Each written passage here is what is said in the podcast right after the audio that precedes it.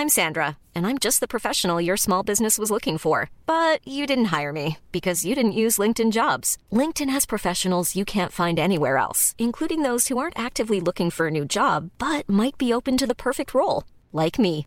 In a given month, over 70% of LinkedIn users don't visit other leading job sites. So if you're not looking on LinkedIn, you'll miss out on great candidates like Sandra. Start hiring professionals like a professional. Post your free job on linkedin.com/people today. Here we go. Oh, Boom. here we are. The end of phase two, my friend. I can't believe it. My mind's blown. Oh. It's, ah. it's the end of phase two. It is. It is the. It's the end of phase two. It, it's taken us. So we started this mid May. Yep. Currently, well, you could say mid to late, mid to late August. Yeah. Here we go. You know when you said to me, you're like, these these are gonna fly by. We need to pace ourselves, and mate, this really has flown by. Oh, it, it, it is. We will be in 2022 before we, we before we blink. madness, absolutely madness. It's, I mean, uh, so you know, so the the last film of Phase Two in the MCU is uh, Ant Man. Uh, so we're going to be talking about Ant Man today. But yes, hello everybody, welcome to another episode of the Don't Be a Hero podcast. It is I, Matt and Forest, once again going to delve deep into another MCU movie. Are you ready for it? Let's go. Oh, oh, wow, we are. Boom. We were straight into it. Just then. Matt's, Matt's not messing about. He's got I'm his not messing about. He's got his dressing gown on. He wants have. to bed. So let's let's get crap. I mean, I've got to say straight from the off, the listeners will not appreciate how bang tidy you are looking right now, mate. Thank you, my friend. Thank you, my friend. Don't worry, we'll take a photo later. We'll put it on the instas. I want to wrap that up and send that all the way to. There, there is nothing more um, of a well depicted image right now to what my age is in terms of what I am wearing. I'm wearing a waffle uh, dressing gown, which is which is the be- the best type. And guess what? It's not even mine. It is Rachel's. Oh well, well we were. So why I'm I'm peaking right now in This, um. I've got to say, so Soph's uh, an English teacher. She's been off for about 10 and a half years at this point for summer. That's what it and feels like. uh, and uh, it's got to the point in the holidays where um, Sophie is now. I'm coming back home, and Sophie's just wearing my loungewear and is just just just laying there. Like Amazing. I'm like Jesus Christ. Um, yeah, it's it's quite a sight. in in defense to all teachers out there, they they deserve that rest. They do. they, do. They- but I, I feel like partners of teachers really do deserve a rest. I feel like our last few like episodes, especially during the summer holidays, have Mm. been quite relaxed, and I and I definitely get that vibe right now though. Like I'm in my dressing gown. You've got a glass of red wine there, my friend, which is a bit. I just saw you take that sip. I'm just absolutely living the suave life. I've, got a glass of red. You're in your dressing gown. Uh, we are well and truly like we go all the back to episode one, and we were like, "Oh God, we don't know. Oh, what's the energy gonna be like?" Now we're like, "Fucking, let's just lounge back. Let's talk about. Let's while away the hours. Have, let's have it. You know, package you up in a dressing. Hello. Welcome to a late version of Don't Be a Hero podcast with me, Matt, and Forest. Oh, don't be a hero after dark. Oh.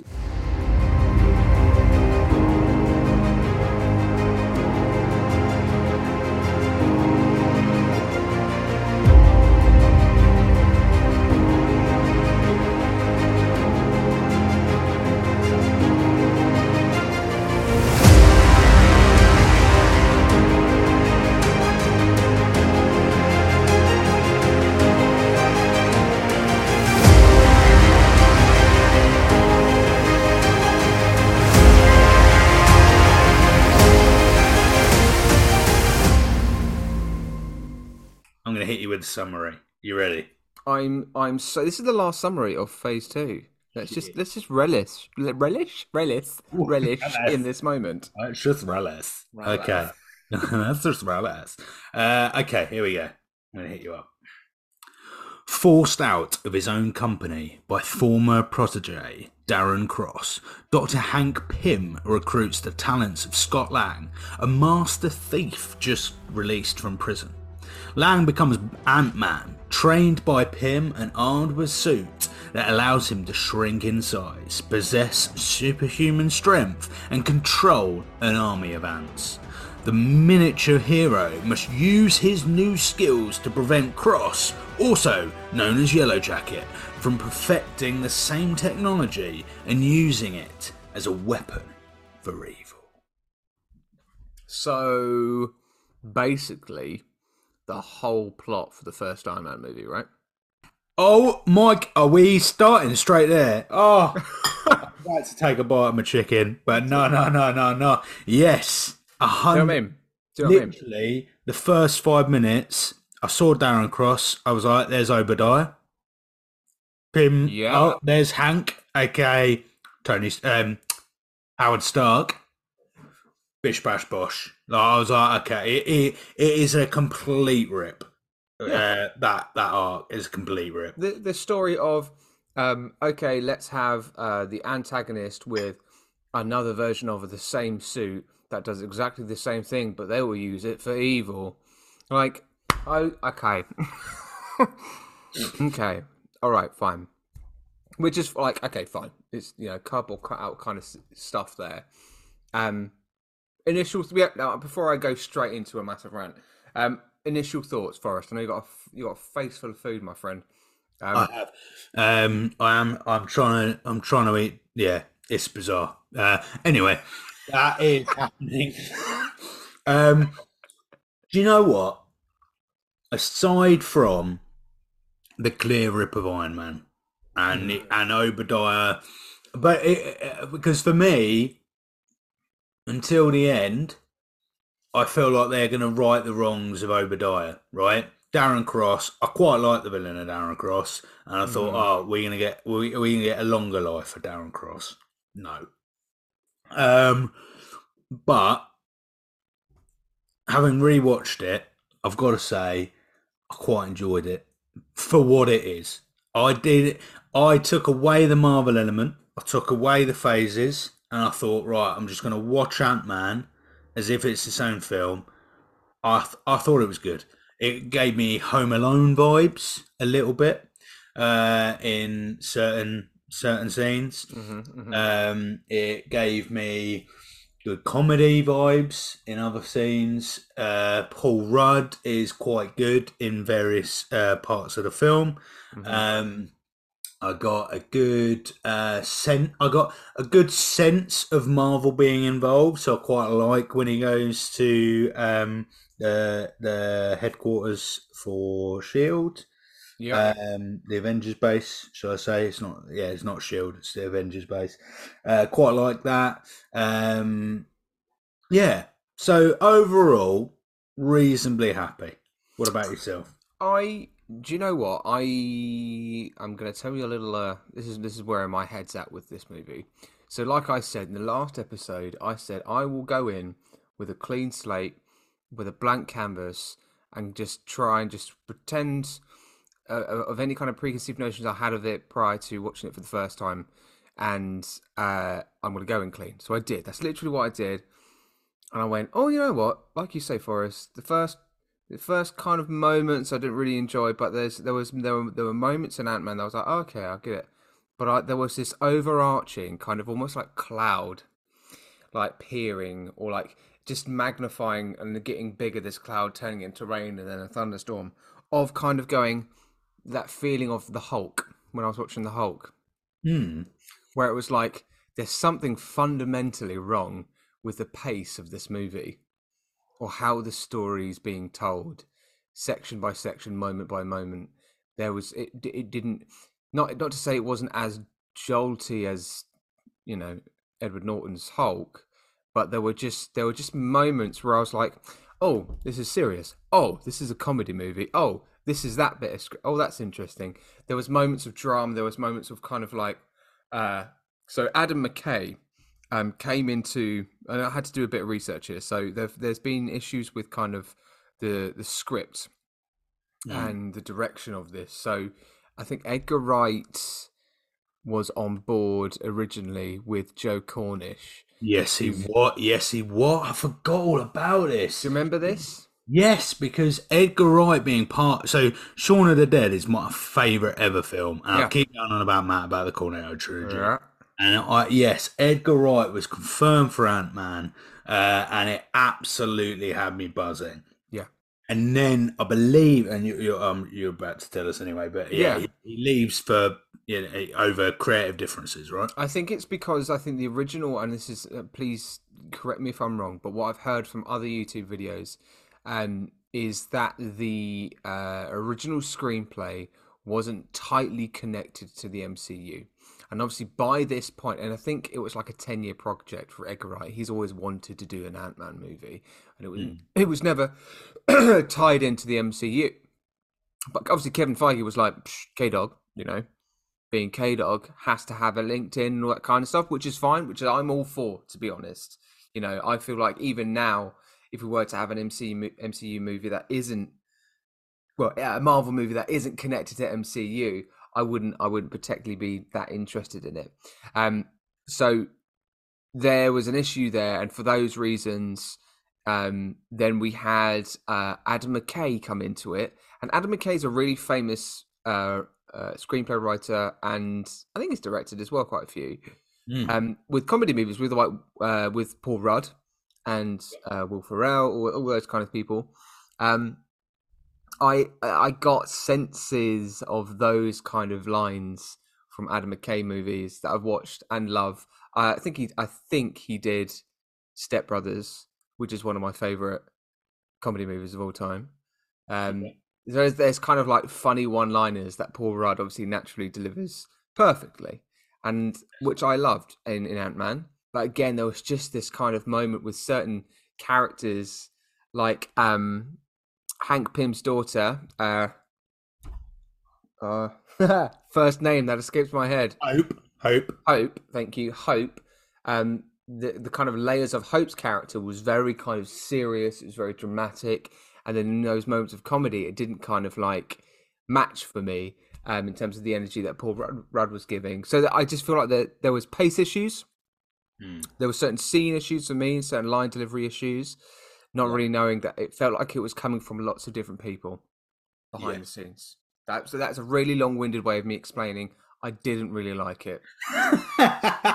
yeah, I, I think um, yeah, I, pacing. I, d- I don't know if I've got an issue with the pacing for this, in the sense that actually the I know what you mean. Absolutely, absolutely know what you mean in regards to pacing, but but to be honest, I think given given the, the differing genres and the clashing of, of, of what it's actually trying to be, I thought I thought it so it's a two hour film this one, right? And I actually thought that Yeah. at no point in this film I was far more engaged in this film than a couple of other films that we've we- we've rewatched. Like I was at, I was well and truly absorbed and interested. Uh, I I did it so in comparison, uh, I did this in two sittings, and mo and most I, I don't think I know you we're we're supposed to watch it all in one sitting, but let's be honest, we're busy. We're busy. We are busy. Um, but I think, but I was thoroughly entertained. I've got to say, and I think for me, because I didn't give Ant Man a chance at all when it first came out, so Yeah. I think I'm, I, I, I watched it. Um, but because of everything that happened around it, and re- actually remembering the Edgar Wright, so that really kind of knocked me off of it because I was like, well, actually, like my interest now is is, is decreased somewhat. Um, and and I think we're actually rewatching it. I thought like, the pacing wasn't too. You've got like, like the slower elements. So when he first goes into Pym's house and he and he takes the suit, it's quite it's, it's quite slow. And my, the only I think for me the scene that really stands out of being too slow is when they are um when they're breaking into the um I don't know what he call like what's the company name? He's breaking in Pym Pym Industries. Pym. Pym Industries. Yeah, that should have been easier to remember than it was. Um, but yes, when he's breaking into Pym Industries towards the end, and we're getting all those cutbacks to the guys in the van. Yeah. like, that's, that's very slow. I feel that that for me, that chunk felt very slow. Yeah. In regards to the comedy, It's, Pi- it's Pym Tech, not Pym Industries. Sorry. Tech, Pym Pym Tech. Yeah. Um, and it, and I think, yeah, uh, in regards to the comedy, uh, for me, it it absolutely, yeah, like you said, Adam McKay. You, uh, for, I, I know he didn't write it, but when uh, so Scott Lang's hang, like hanging out with his mates, so to speak, um, it kind it gave me quite super bad vibes. Like I got quite super bad esque comedy Yeah. where it's it's not really for me super bad the themes are obviously adult but actually i find some of the scenes in Superbad and the comedy is quite teen-esque. Like it's quite young te- like Superbad for me although there are themes in it which are distinctly adult isn't i wouldn't class it as an adult film right? Mm-hmm. Not in the same way that game of thrones can be extremely adult driven right? Some of the material. So Yeah, yeah. for me, it was a lot of like a lot of that comedy, a lot of the young young teen comedy in there when his mates come out.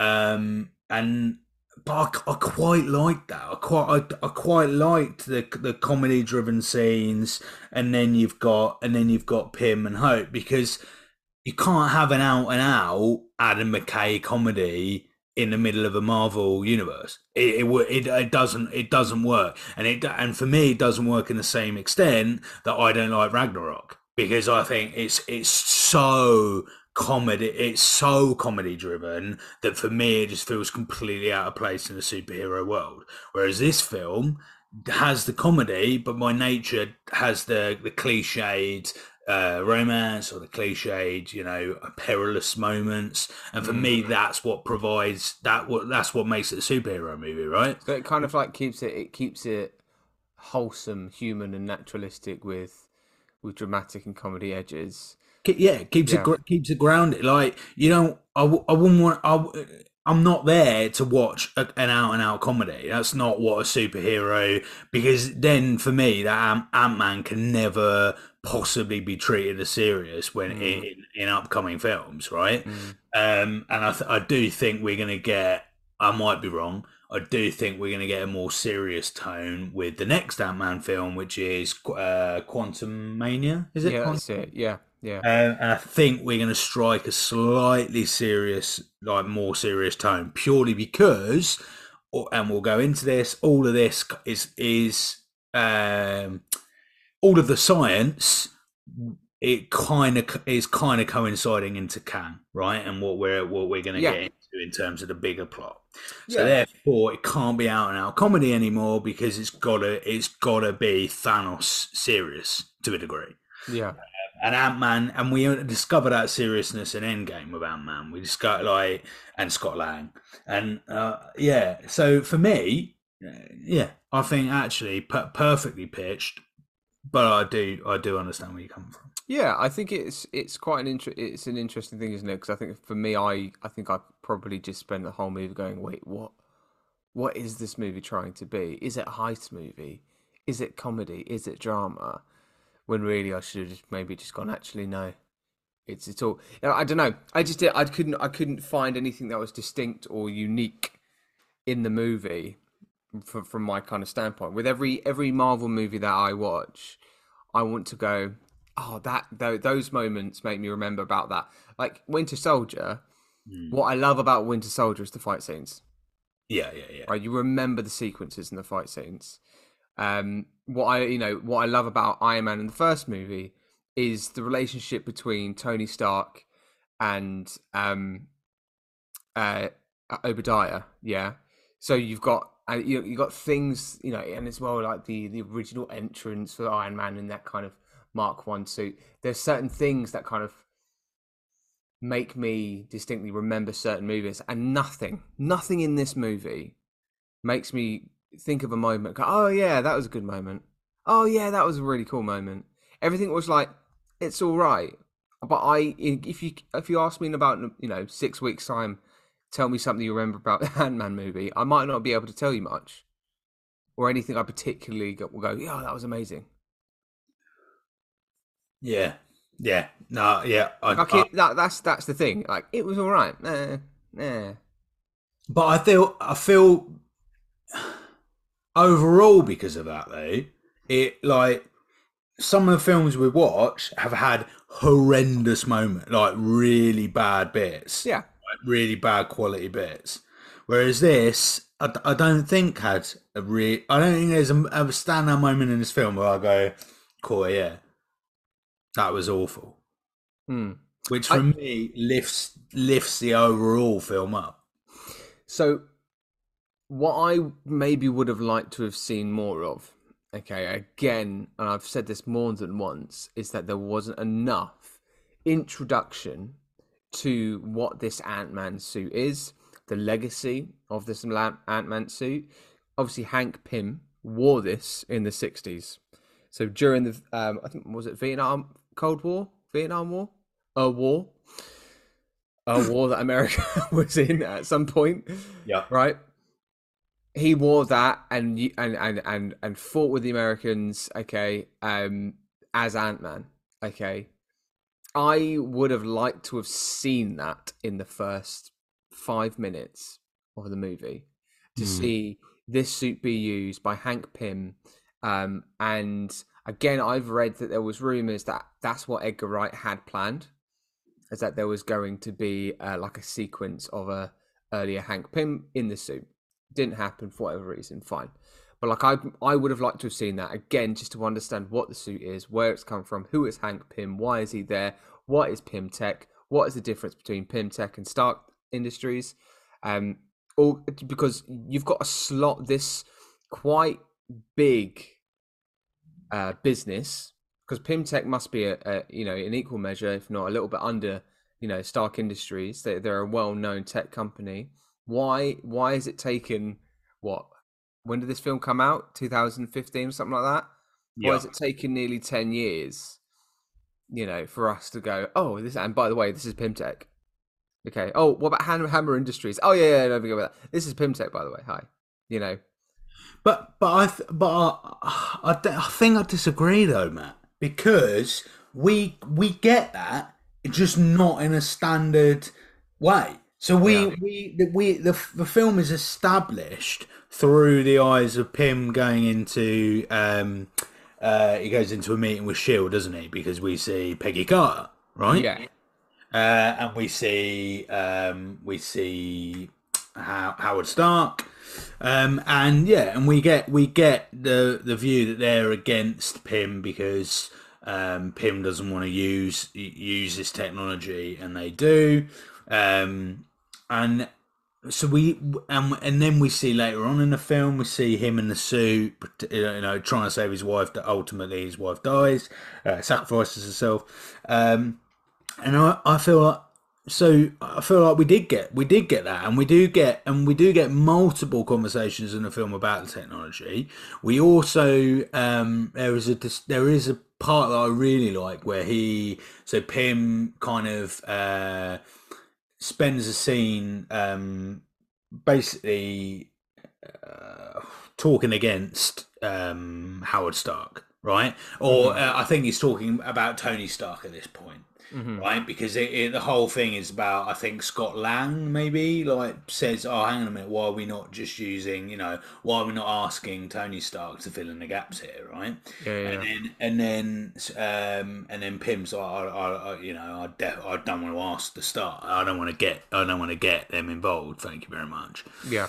um, and so I feel like we are we are getting that, and and they also through that specific scene they they knock on the head the whole uh, right. We can we know that there's similarities here between uh, between this story and the Iron Man story, right? They're, they're quite clearly going right. Look at it, like we wouldn't be mentioning the uh, you know Stark Industries half as much if um, there wasn't a reason to it, right? Yeah. Um, so and I, so I feel like actually, if you'd have seen the scene, so what? I I, I know I know what I need to know at this point by the end of this film about the technology, about the suit. I know what I need to know, and and it's been alluded to rather than forced down my throat with another backstory. Because we've got we've had that a lot. If you look at phase one and phase two, that's how we've learned almost everybody's story up to now. Is to go right, okay. Here's here's the backstory. Here's the suit. Here's you know the technology behind it. Um, and we and we've been force fed. You know, um, but actually, this is a time where we we don't get that. We we're looking at Scott Lang story rather than rather than Pym's story. You know, so we get we're getting we're getting the guy who becomes a superhero not because he knew how to become that superhero. He's been mm. gifted it from somebody else. Um, likewise, similarly with Deadpool, right? In the sense that Deadpool gets gets superhero thrust upon him, he doesn't invent superhero. Yeah. And it's quite similar with Deadpool. They're both, you know, they're both dodgy characters. Um, so sim- That's, to be fair, that is something that I do like about Ant Man. It's how he becomes Ant Man. Yeah. That's quite unconventional. You know, it's not kind of like um, a hero's journey, is it? He's a criminal. Like he is a criminal, and he's mm. he was handpicked by Hank Pym to be the next Ant Man. Got nothing to do with you know, is he is he is he heroic? Has he got the qualities of you know uh, Stephen Rogers? No, he hasn't. Mm. He's got different types of qualities and different types of way that will work for the suit, which is which what I that, that is what I did enjoy. Um, I I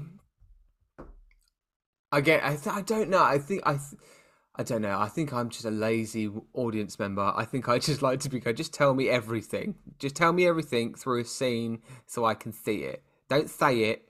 Just show me.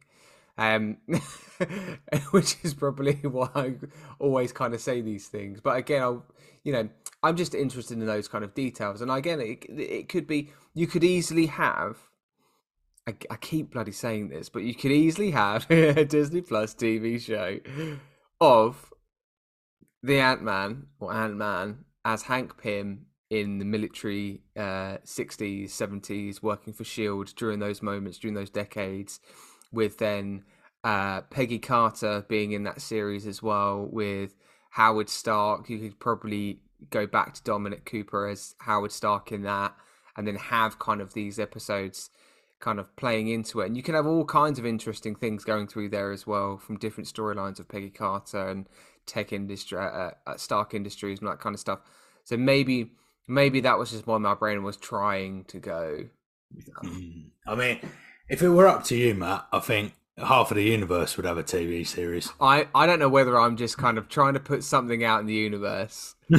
so someone goes, "Hey, this Matt guy, he knows what he's talking about. He should come and produce this TV show, right?" America, are you calling? About every superhero has a TV series. Here's Cauliflower Man.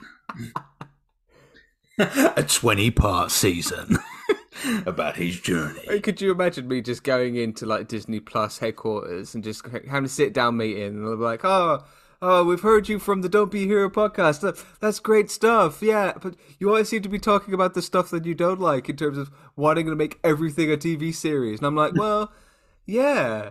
So I want an it's Obadiah series. Not enough. it's just not enough Disney Plus. I want to see more. I don't want a two-hour film. I want ten installments, an hour each. Exactly. I want ten hours. I don't want these silly little shorts of I Am Groot. I want full, fully funded, big budget, out episodes, Game of Thrones style. Let's yeah, yeah. hack out the millions. I don't know. Yes, um, I uh, particularly enjoyed uh, Luis uh, in as a character in terms of comedy relief. I think there was some awesome moments there. Um, there were, it, I think, the moments that stuck out for me. Again, if I was to be asked, there was a moment you particularly enjoyed. This would probably be anything that came from Luis's mouth. Um, but the kind of the flashback, the the use of the flashbacks with Luis was very Edgar Wright esque. I thought. Oh yeah, one, know, to the Winchester kind of stuff. Yeah, you yeah, can yeah. see that came from him. One hundred percent, and it, yeah, it, it was it was fantastic. I think for me, the Luis was um I felt sometimes they kind of hit us over the head a bit too much with Luis, like in terms of the comedy. I, I think for me, I preferred the scenes with Luis which weren't quite so.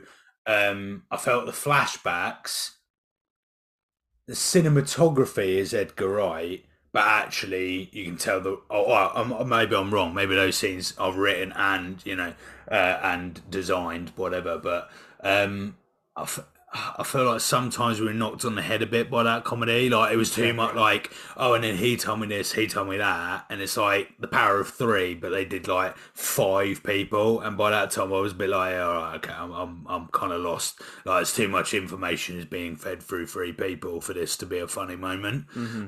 Um, whereas my favourite Luis moment was the um, uh, was actually in um, Pym. What did you call it? Pym, Pimtech.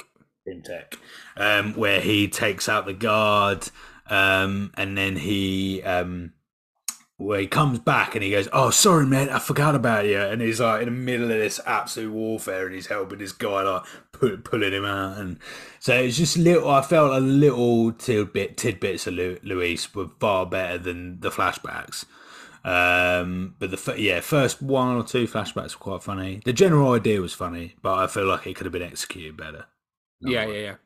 Um, shall we? Uh, this is going to take up quite a bit of time, so I wonder whether we should talk about it now because it's we need we need to talk about the quantum realm because there's one thing that this movie does. It mm. introduces to the MCU uh, another dimension and a dimension that is still very much being explored now going into sort of phase you know, going to into phase five now and mm. obviously the quantum realm it, it's going to play a massive part in phase five yeah. and i think um the way it was introduced was quite i think quite clever I at first I thought, oh, they need to, they needed to explain this more. I don't know enough about it, but actually, they give you enough on what it does, what it is, and that's it. And it almost like it only gives you enough information of what they know,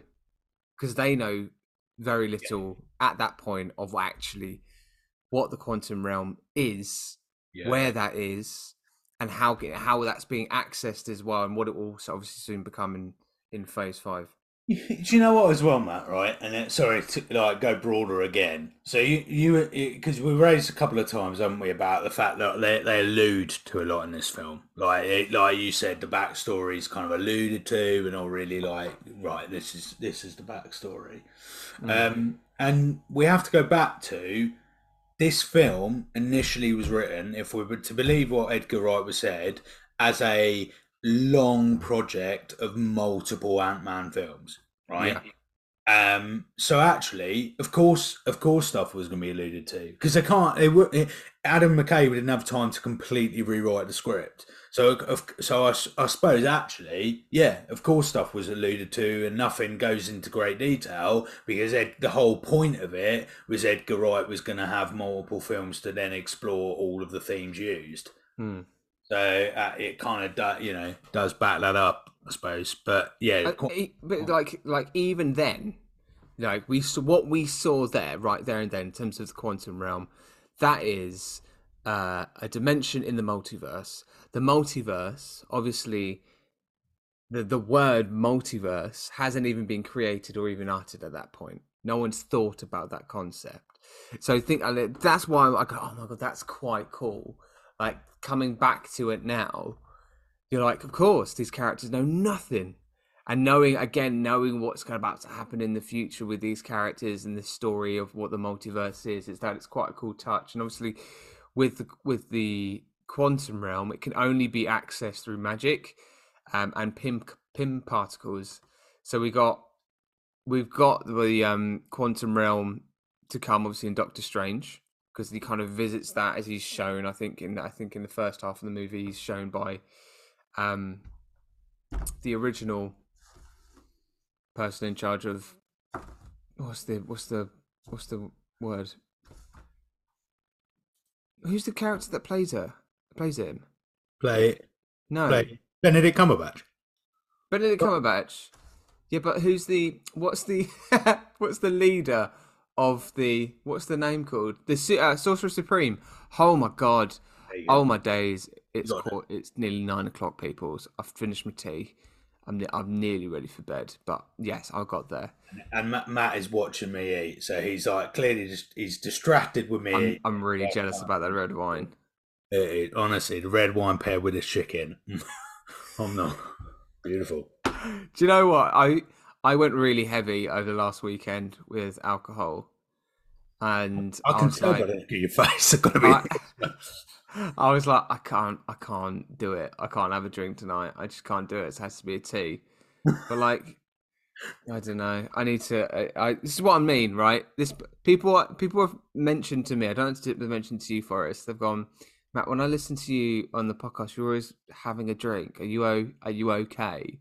I'm like, no, I'm, I'm fine. I'm fine. So just so you know, people, it's not always alcoholic drinks. All right. No, and and also like with, this, I, I I know this is going off on a tangent, but listeners, we record once a week. All right, so even if we are having a drink with a fucking podcast, it's one drink. That does suddenly not make us an alcoholic. But we also just have one drink. We're not a podcast about drinking. We got one civilized drink once a fucking week. All right, put it in perspective. All right, so while you're laying there listening to this fucking podcast, eating your chunky Dairylea or you're fucking chomping on a Mars bar, all right, calm your tits a little bit, please. All right, right. Anyway, got to a break.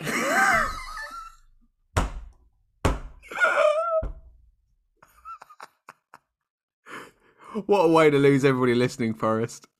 that's, that's very true. I thoroughly enjoy all of your company. Uh, keep tuning in. we will.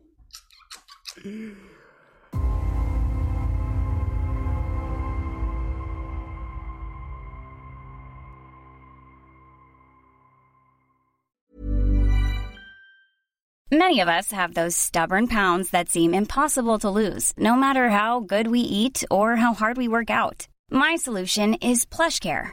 PlushCare is a leading telehealth provider with doctors who are there for you day and night to partner with you in your weight loss journey. They can prescribe FDA-approved weight loss medications like Wegovy and Zepbound for those who qualify.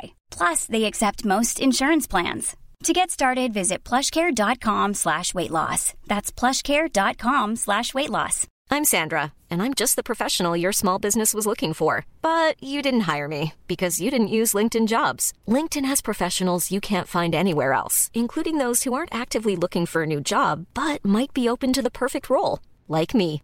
In a given month, over 70% of LinkedIn users don't visit other leading job sites. So if you're not looking on LinkedIn, you'll miss out on great candidates like Sandra.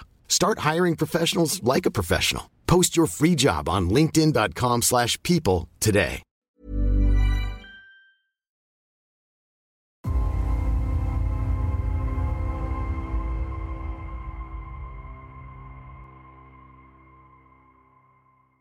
Oh yes. But anyway, what was I saying? Sorcerer Supreme. Yes, Yeah. The quantum realm is obviously featured in the Doctor Strange movie as well. So yeah, the the whole multiverse concept isn't really a thing in Phase Two. So it's just I think that's just quite cool. A quite kind of like quiet, um, subtle introduction into what is effectively another world, another dimension that will soon get explored by many more characters moving forward.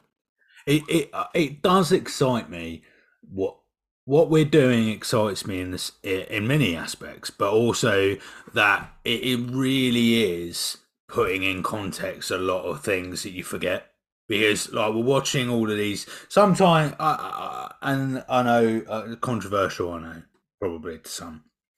Sometimes you watch a marvel film and w- there have been so many mcu films.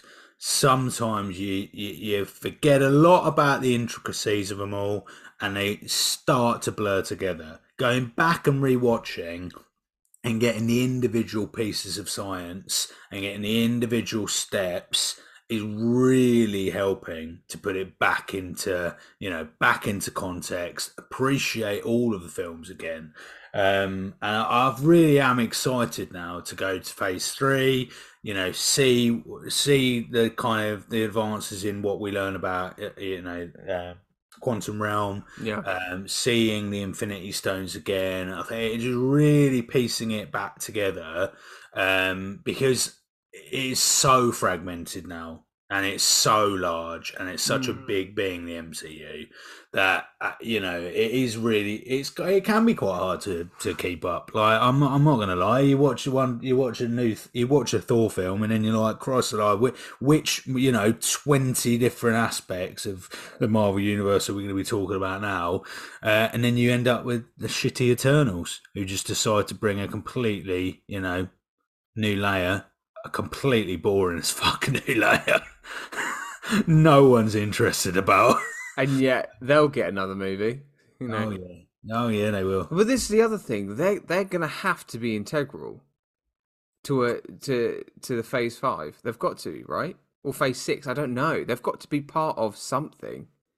You can't just introduce that and then not do anything with it. When it's talking about celestial level, that's like that's peak level stuff, right?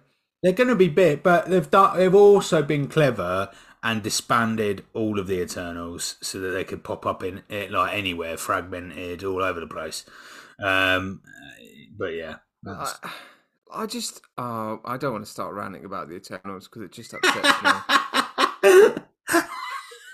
but but the fact I'll just say it now, but like the fact that right now, obviously post Eternal movies, there is a frozen uh, celestial on Earth like sticking its hand out and no one's mentioning it.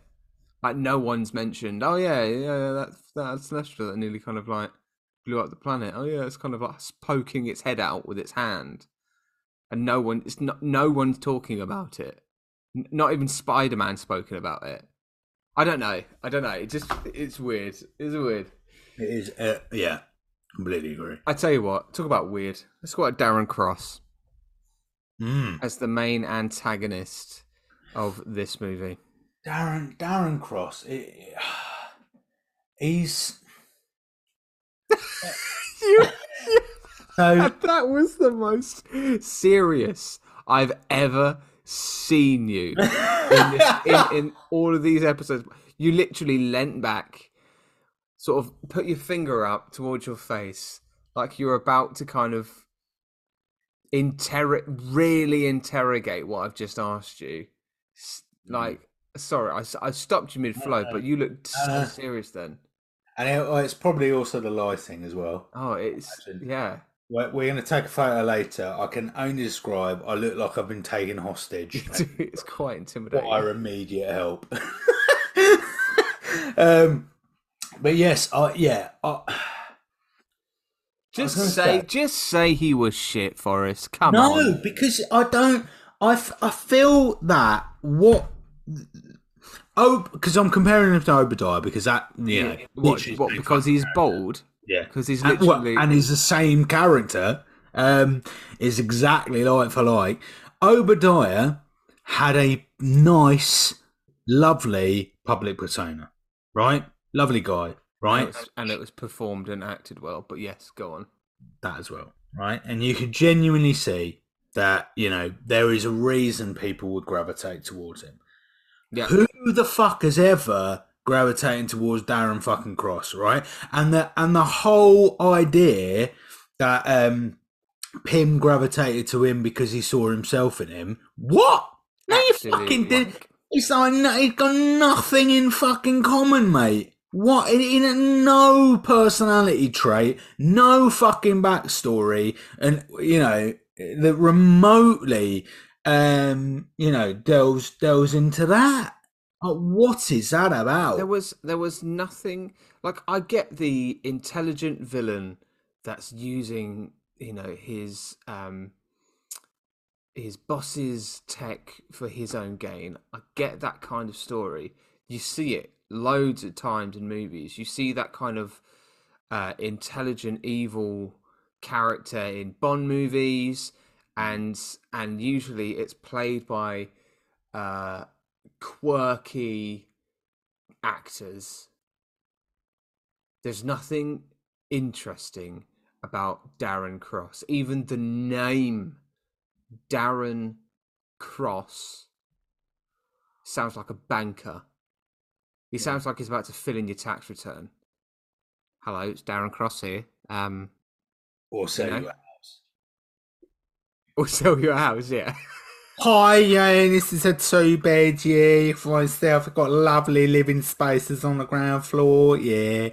Uh, my name's Darren. Hi, my name's Darren Cross, and I'm here to sell you a house. Look at the size of that garden. Oh, wow. It's a box shed, but fuck me, what a box. Let's go golfing on Sunday. Yeah. Darren Cross. Take my business card.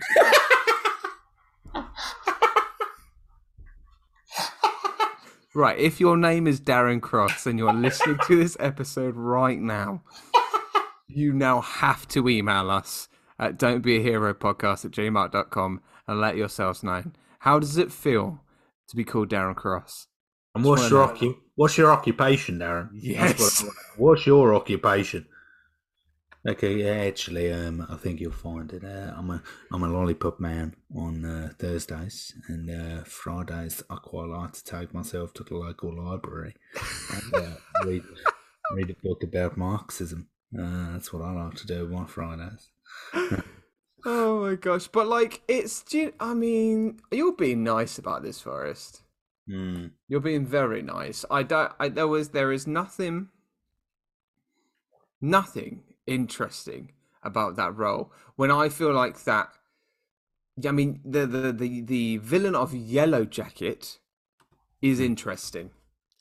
So that that in its own right could have been used maybe a little bit more. I think I, I did quite enjoy his suit, and I quite enjoyed the moment when he was as he was as Yellow Jacket and he went into um, Scott Lang's uh, ex-wife's house to see uh, to then he almost kidnapped Cassie, didn't he as well? God, how long was that scene as that well? scene was so long. That scene was Oh. so unnecessarily long. so drawn out for two people in that scene. Oh fucking hell! It's like But the but the voice he used as Yellow Jacket, I quite enjoyed. And Yeah. But so it was kind of like you need. So that was threatening in its own right, and that worked, right? But the character, the villain underneath that mask, Mister Darren Cross, needed to have either because he did try. I think he did try to play kind of that petulant, kind of desperate uh, protege kind of villain but I think he needed to go a little bit step further. Just be just be arrogant as even more arrogant, even more maniacal, and and just play that kind of desperation a little bit more, just to sort of get that kind of villainous kind of. I don't know. It would just it just felt. Uh, it, it felt like it, di- it. He didn't challenge it. He didn't challenge it as much as he probably should have. still felt like he pushed it more than General Ross in Incredible Hulk. Though I'll give you that. I'll give you that. at least it, you know it's strong and wrong. I think Darren Cross, hmm. but General Ross was just you know I'm not gonna bland and shit hand.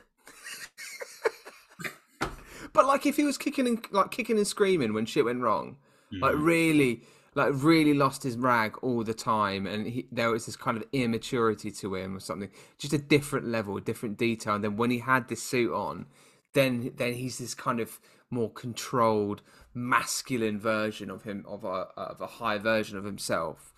Um, there was it was just I just thought I felt like on the whole it was a little bit of a weak character. I'm not going to slate the actor, um, but like I just felt like the character wasn't really displayed as villainous as it probably could be because I think Le- Yellow Jacket is a pretty decent villain and probably deserved a little bit better. Yes, yeah, I, I can agree with that. Um, I'd like to do a shout out uh, to David uh, Dastmalchian, Malchian Mhm. uh, as Kurt. Do you remember Kurt? Kurt. Kurt. So this is the Oh yeah, who is also Suicide Squad. He's Polka yeah, Dot. yeah, yeah. Um, uh, yeah, I quite, I, I really, I like that actor anyway. I think that he is quite, um, he's quite out there with his performance, but that's why they bring him in as a certain type of character. Yeah, Uh, I think he, yeah, I, th- I thought he was quite nice. I thought, like you say, that you know, you got Michael um, Payne, Payne, Payne, uh, Luis. Oh yeah. Payer, Pa- Paya. Payer, yeah, Luis, Kurt, and Dave, isn't it? I think is the other one. Uh, Um, so I got yeah, I quite like it, quite like them. Um, uh, yeah, I don't feel like anyone. I wouldn't looking at the cast now. I wouldn't go, oh yeah, they were an they were a standout performers. And I think anyone in the film had a standout performance. But that's literally what I mean, though. It, Yeah. That's why I mean why it, like it was fine. There were no standout performances from anyone, yeah, yeah, yeah. anyone at all. It just felt like everybody was there. They they turned up for work. They did the thing. They did their job. It wasn't bad. It wasn't great. It wasn't special. It was an MCU movie. Like that's like that's all it was. yeah. Um, you- But I- yeah, yeah. I still don't think it was bad like the Incredible Hulk. No, but speaking of which, speaking of which, Forest, my friend, Yes, I've got a pretty interesting Easter egg that links Ant Man to the Incredible Hulk, and I mean Edward Norton's Incredible Hulk. Whilst I eat my last bit of chicken, hit me up. with a- Okay, so I just need to get the name right first. There goes that last drop. Before I talk about the Hulk and this Every- lovely Easter egg. Every last drop, mate. Oh, delicious. Mm, mm, Finish off the chicken, finish off the wine. All right, you ready Boom, hit me up with an Easter egg. Okay, so um, I think it's quite uh, quick off the pace in terms of the beginning of the movie. Um, you see a really quick shot as Scott Lang walks down the road, um, and there's a poster of the Pingo Dolce or Duce Dolce uh, drink that uh, Edward Norton's Incredible Hulk uh, was working for in Brazil. You know that that warehouse I had an issue with that was working. Oh, shit.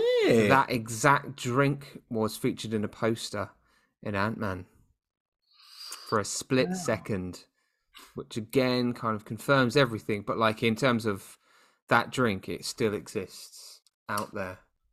Yeah. Still exists out there. Um, Well, and also Almost like they knew this film was going to be, you know, compared. compared to to the Hulk, maybe I don't know. Yeah. Speaking of the Hulk, have you watched She Hulk yet? Oh, do you know what, Matt? I have. Have Give you me- watched? Have you watched the full first episode before? I I have now. Yes, I have, my friend. Right. Okay. So we're, this because uh, have you got any um, fan fiction this week? Uh, do you know what? I don't. Fine. So let's let's lead out with some She-Hulk chat. Ah, lovely. That sounds like a good, let's do that. idea. So- I, for a moment there, my my friend, I, I thought you were about to ask me to read out some She-Hulk fan fiction. I was about, I, I, I, and I'm not lying. I got pretty nervous there. I'm not. Pur- I'm not purposely trying to get you in the dirt. That's uh, no, no. So After, after last week, I think I peaked. you peak, and you peak very quickly on the land of fan fiction. I've got to be honest. Um, but we will um, because yeah, we'll go into that. But we we've got to do a highlight show and then decide what we're going to do following up on We Face do absolutely. Um, do you want some more Easter eggs? Oh, hit me up, mate. I got some. I got A couple more Easter eggs. She-Hulk. Boom. Okay, so uh, Christine Everhart. Does that name ring a bell? No. Christine Everhart is the uh, journalist that was featured in the first Iron Man movie, which is funny because we, again we've been talking about Obadiah, we've been talking about the first Iron Man movie. Um, she's featured as well in the movie, um, in ter- uh, doing a uh, uh, one-to-one kind of like like what we are on Zoom right now, like screen screen interview. Um, I don't know if whether it hit the film or not, but it's I think it's either a deleted scene or on the extended version.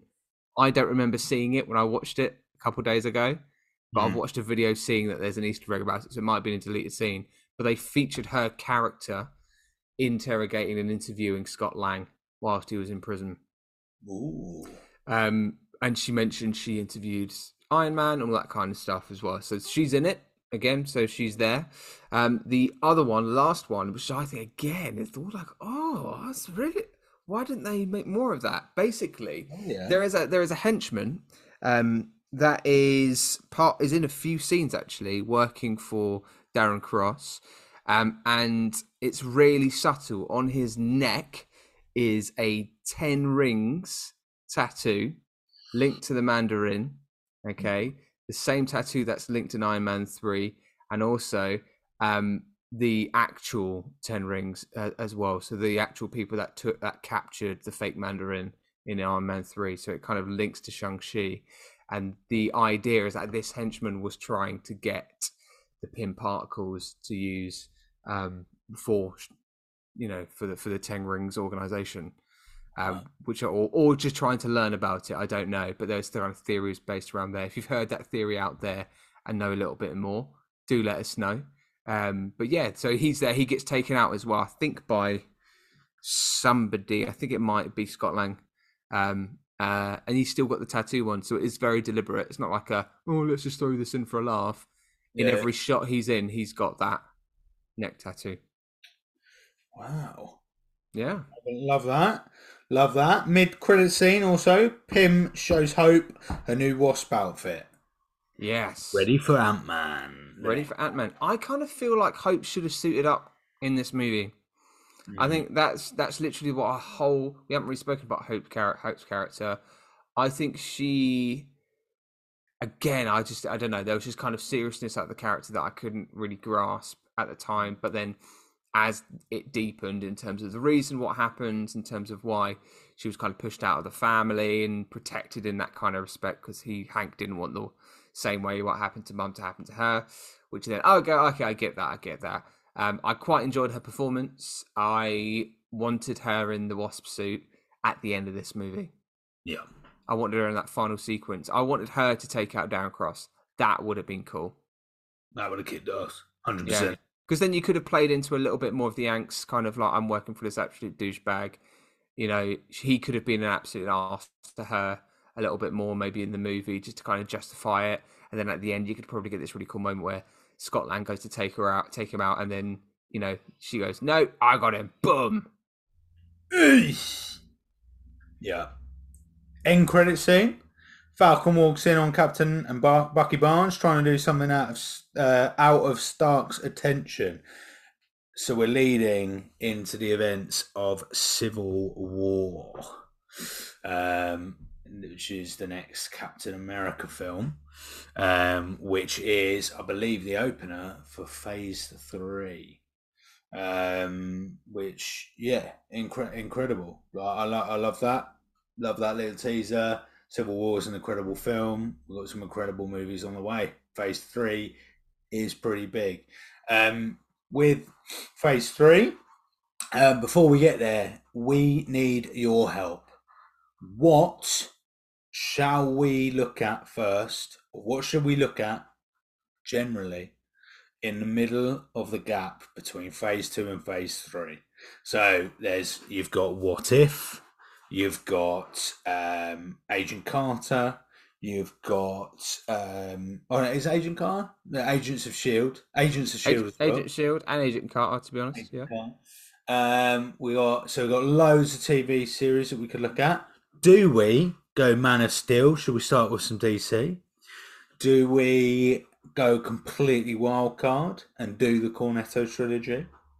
Do there's all sorts of stuff that we can do, and we need your input, our dear listeners. Absolutely. And then what we can do as well is that we can make it a little bit of a different. We can make it fun. We can come up with good ideas, little tidbits here and there. Make it maybe more interactive. Like we don't have to kind of follow the same format that we follow in our uh, chronological order of the MCU universe. So we've got an opportunity here to just go absolutely wild, my friends. Wild. Wild. Um, so yeah, so send us an email, get in touch with us via Twitter, drop us an Instagram message, however which way, do it. This way, if you've not messaged us before, do it now. Right, do it. Make Compulsory. it loud. Make It's compulsory. It If you're listening right now, you have to. Man. Right. Um. So don't be a hero podcast at gmail.com or Instagram uh, or Twitter, DBAH podcast, or on Instagram, don't be a hero podcast. Oh, look at that. Pump it out, mate. Roll, rolled off the tongue there, my friend. So before we ring out, let's talk about She Hulk. She Hulk. Oh, do you know what? Um, the I actually read the reviews before I watched it, and I got really, really super hyped for it. And I watched the first episode, and I was like, ah, okay, okay, uh, okay, fine, yeah, no, yeah. And I was kind of like, no, yeah, it is good, it is good. Um, so I did enjoy it. I did enjoy it. I think we've got you've got some. I I mean, Tatiana uh, Maslany uh, is an incredible performer, in, incredible. Um, so I'm really, really excited to see more of, of, of her. Yeah, I think for me, strong points are Smart Hulk. Strong points are the diet. Some of the dialogue is incredible. So uh, there's a bit where She Hulk is talking about um, bas- basically feminism is addressed, right? And she's talking about how you know she doesn't need doesn't need to control her anger because she does it every fucking day. And I love that. I thought that was honestly such a great scene. Yeah. it, it was really good, really good, um, and the whole the whole episode has some very strong moments of that.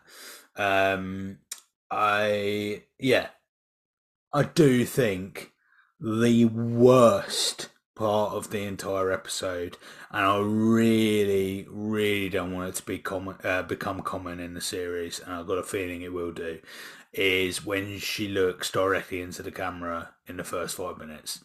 Yeah. That is the worst part of an MCU related material we have got for many, many years. It's all, please, please, medium, TV medium, cinematic medium, stop fucking doing direct to cameras in a literal fashion. Right, you can do direct to ca- you can do direct to audiences, right, in a different means. Stop looking at cameras, it's not fucking cool, right? Works on stage because there's a whole theory behind it of breaking the fourth wall. Doesn't work on screen. You're just looking down the barrel of a fucking camera and making that medium incredibly fucking cheap. Alright? I don't like it in Fleabag. Oh. I don't like it in this. No, Deadpool pisses me off with it. Wow. Right? I don't like it, Matt. I, I can see that, Forest. I don't like it. I don't want it in my little TV or film Oh, places. oh, okay. All don't right. like it. I'll send an email on your behalf, my friend. Kevin, Kevin, mate, if you're listening, don't fucking do it. All right, I don't want. I don't want it, mate. I don't want it. The camera's not to be looked in because you're fucking ruining it, mate. Ruining it, which is uh, incredibly ironic because my favourite piece of theatre is Brecht, wi- and his whole um, his whole That's goal all about it, right? is to fuck the four four. He loves that. But somehow on stage, hmm it just works. Ooh. On TV and film, Yep. No, okay. I can't. I can't. I can't. That's why I can never get in the Fleabag, Matt. You can't. People No, clearly. go on about flea. They love the Fleabag. I love it. I, it's great. You love it. You love it. I can't fucking stand it. Stop looking at me. It's creeping I- me out. Do you want me to stop looking at you, Forest? No, no. Okay, all right. okay. All righty. Okay, Uh, then, Forest. But yes, but no. I get it. No, I get it. I get it. I get it. I think I, I kind of agree with you in the in the respect that if this is within the MCU and this is within that world, within that kind of spectrum, and if it's being played within that kind of thread, as if it is it is as much as it has a different team, different directors, different vision, different tone, it is still threaded and winded across a multi-story lined thing uh, it's connected to Edward Norton's Hulk. It's connected to all these threads, and then all, for all of a sudden to go pop, I'm going to address the audience. Then it does throw. That does, and I and I get you. I get you with that. Um, I I'm used I'm used to accepting probably a little bit of that because I like it in Fleabag. I like it in certain moments. I like it in certain movies. Ferris Bueller's Day Off. I think it's great. The, the way they use that in there, amazing, right? Um. So I get it, but I also like it at the same time from your point of view, buddy. It's fair enough. I can, I can admire your opinion. I like that. But I did know I, I enjoyed it. I I think it's I think it's exciting. I'm excited to see more. Um, I I want to see more of kind of just where it goes in the grander scheme of things. I think it's going to pull a Loki in the sense that what immediately excited me was that they run into uh, a ship, uh, like a um, oh my god, what, what do you call it? Like a spaceship. It is a spaceship. So they run into a spaceship, and that's what causes a crash, which causes their you know their gamma blood to mix, right? And that excites me because Hulk knew what that was, right? So I'm getting, I get the vibe that we're going down a Loki uh, direction where, you know, first six episodes are going to be quite, you know, all about She-Hulk, all about, you know, oh, what's her life going to be like, you know, blah blah blah. But then I do feel like by the end of this se- series, we're going to get an incredible, like, inter, you know, interlink with the rest of the universe, and for that, I'm deeply excited. Um, I do hope, I really hope, this ultimately is going to get us a new Hulk movie. I think it will. Mm. I think it will. I think it will. I think Tatiana's got some absolute acting chops, mate. Huge action chops. So I, I really hope that she will remain in the MCU for a long time as this character. So yeah, I'm excited. I'm excited to see more about it, and maybe we should probably come back to it maybe at some point, and maybe actually do a proper review of it at some point. Maybe hey, look, if that's something that you want us to review about right now, well, tell us. Just tell us. We'll do it. We'll do it. You just got to tell us. Um, yeah, yeah. There we go. But Ant Man, give me how many quavers out, mate? Out of five quavers, how many given? Well, not five. No, it's about. Is it full bag? Is it a full bag? It, I'm going to give it. I'm going to give it half a bag. I'm also going to give it half a bag. Half Maybe a- just under. Maybe just under. Just stand there. Yeah. Fair enough. Half Yeah. bag quavers, that's fair. Um, yeah, half bag quavers feels odd to be at the end of phase. I think it, it, it, you know it, it. Yeah, just feels odd. All But um, we're we're finished. That's We it. phase two. Phase well, we're, over. And phase three is a Oh. fucking roller coaster ride. I Like I can't believe I was having a look at the films again. Infinity War and Endgame and Civil War. I'm like the fucking oh it's I, I think when it comes to Infinity War and Endgame, and to be honest, maybe just every single one. To be honest, maybe maybe all of the Avengers team up ones, Civil War, maybe because that'll be the first one of Phase Three. I'm sure. I think we need to be together for those. Make them epic long ones, yeah, yeah. and just because we we're going to need the time, we're going to need the time to really Oh. go for that. Endgame is going to be a three-hour podcast, so you better get you better get ready. One of our fans, Nathan, Oh my god. one of our fans, Nathan, disclosed to me that he listens to the podcast um, whilst whilst uh, his washing is being done, so he knows at the end of the hour and a bit that the washing's ready. Right? That's nice. Sorry, Nathan, but for Endgame, your washing's going to be done, and then probably a little bit, you know, damp because you're gonna, you're going to leave it in that washing machine for, for quite a long while after, mate. Yep, yep. That's so that's true. And actually maybe maybe in those episodes, those big ones that we'll do, maybe we'll get some guests on, like Nathan, for instance. Okay. We'll get people on, get their thoughts as well. Let's make it a celebration. Because look, we're we're already do- done phase two. This is we're going through this. We're going through this. But our next episode, people, will be the highlights episode of phase two. Okay. But please do make sure you give us your emails, your thoughts on phase two, on the podcast, on Ant Man, anything, suggestions for what we can watch next. Okay, please let us know because we'll make sure that's featured in the highlights episode. All right, team. Um, thank you so much. Love, love you, love you all. I love you all. I mean, for, sorry about Forest's rant earlier about our drinking uh, and the fact that we're not we're, we aren't alcoholics. I can I can only advocate for the fact that we are. I, I apologise for you know I've gone on a couple of rants. Uh, yeah, you, you it's, it's, it's been a stressful week so far for you, mate. You okay? I think so. I'm about to uh, complete on a on a brand new house purchase, and impatience is is is not the word. And I think you know that's that's that's badly interfered with with, with my podcast uh, recording there, so I can, I can only apologise. It's all forgiven, um, my friend. It's it's all good. I love I love all of you, and especially you, Matt. I love your beautiful face. Oh God, you put us dressing gown in that bed where it deserves to be, and you go, mm. oh, and I'm hard asleep. you hear that? That's me. That's my that's my hairy chest rubbing against this wonderful waffle dressing gown.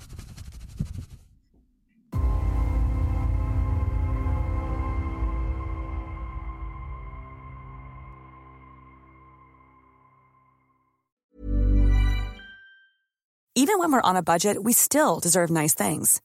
Quince is a place to scoop up stunning high-end goods for 50 to 80% less than similar brands.